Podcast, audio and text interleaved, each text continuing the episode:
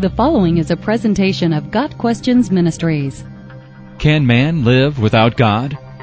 Contrary to the claims of atheists and agnostics through the centuries, man cannot live without God.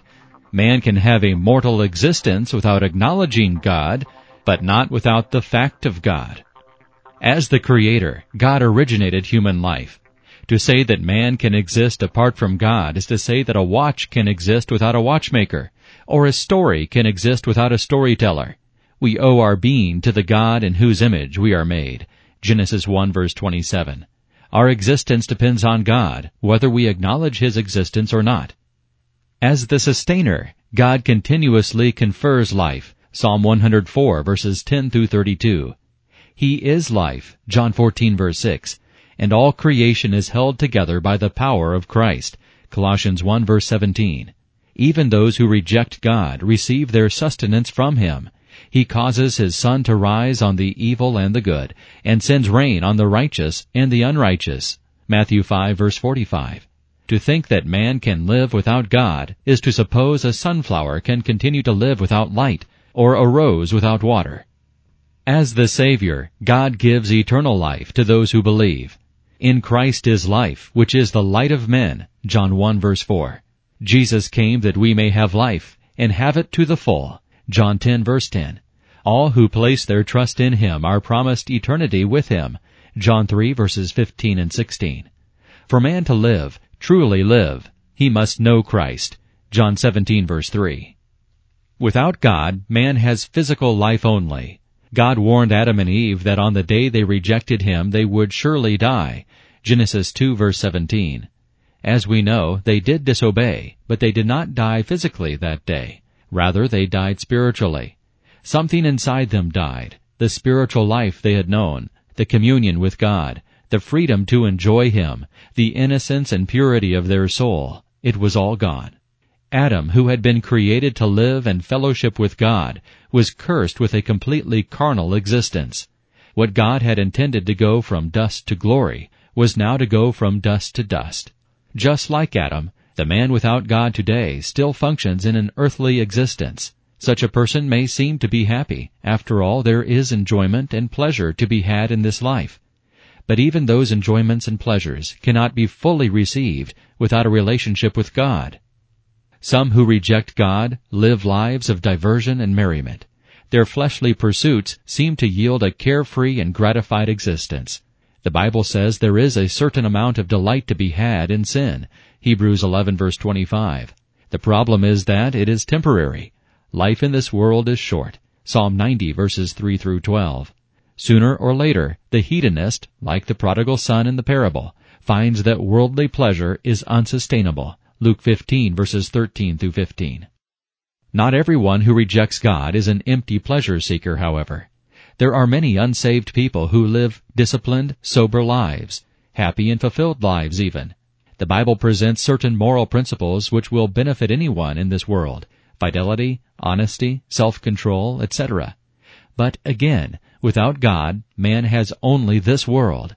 Getting smoothly through this life is no guarantee that we are ready for the afterlife. See the parable of the rich farmer in Luke 12 verses 16 through 21 and Jesus' exchange with the rich but very moral young man in Matthew 19 verses 16 through 23. Without God, man is unfulfilled even in his mortal life. Man is not at peace with his fellow man because he is not at peace with himself. Man is restless with himself because he has no peace with God. The pursuit of pleasure for pleasure's sake is a sign of inner turmoil.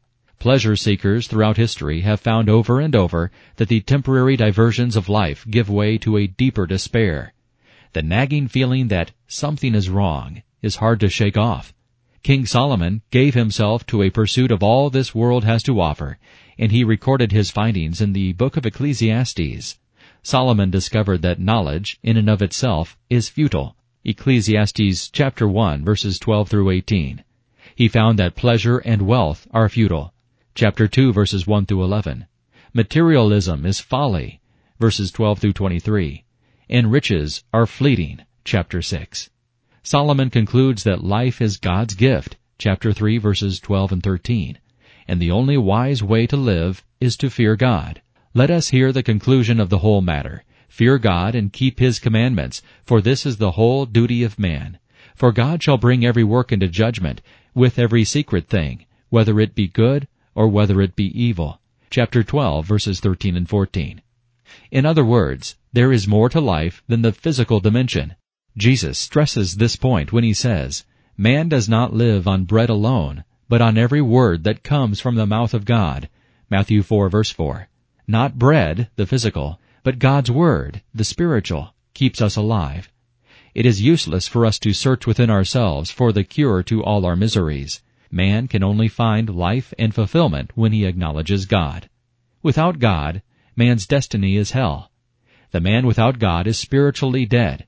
When his physical life is over, he faces eternal separation from God. In Jesus' narrative of the rich man and Lazarus, Luke 16 verses 19 through 31, the rich man lives a pleasurable life of ease without a thought of God, while Lazarus suffers through his life but knows God.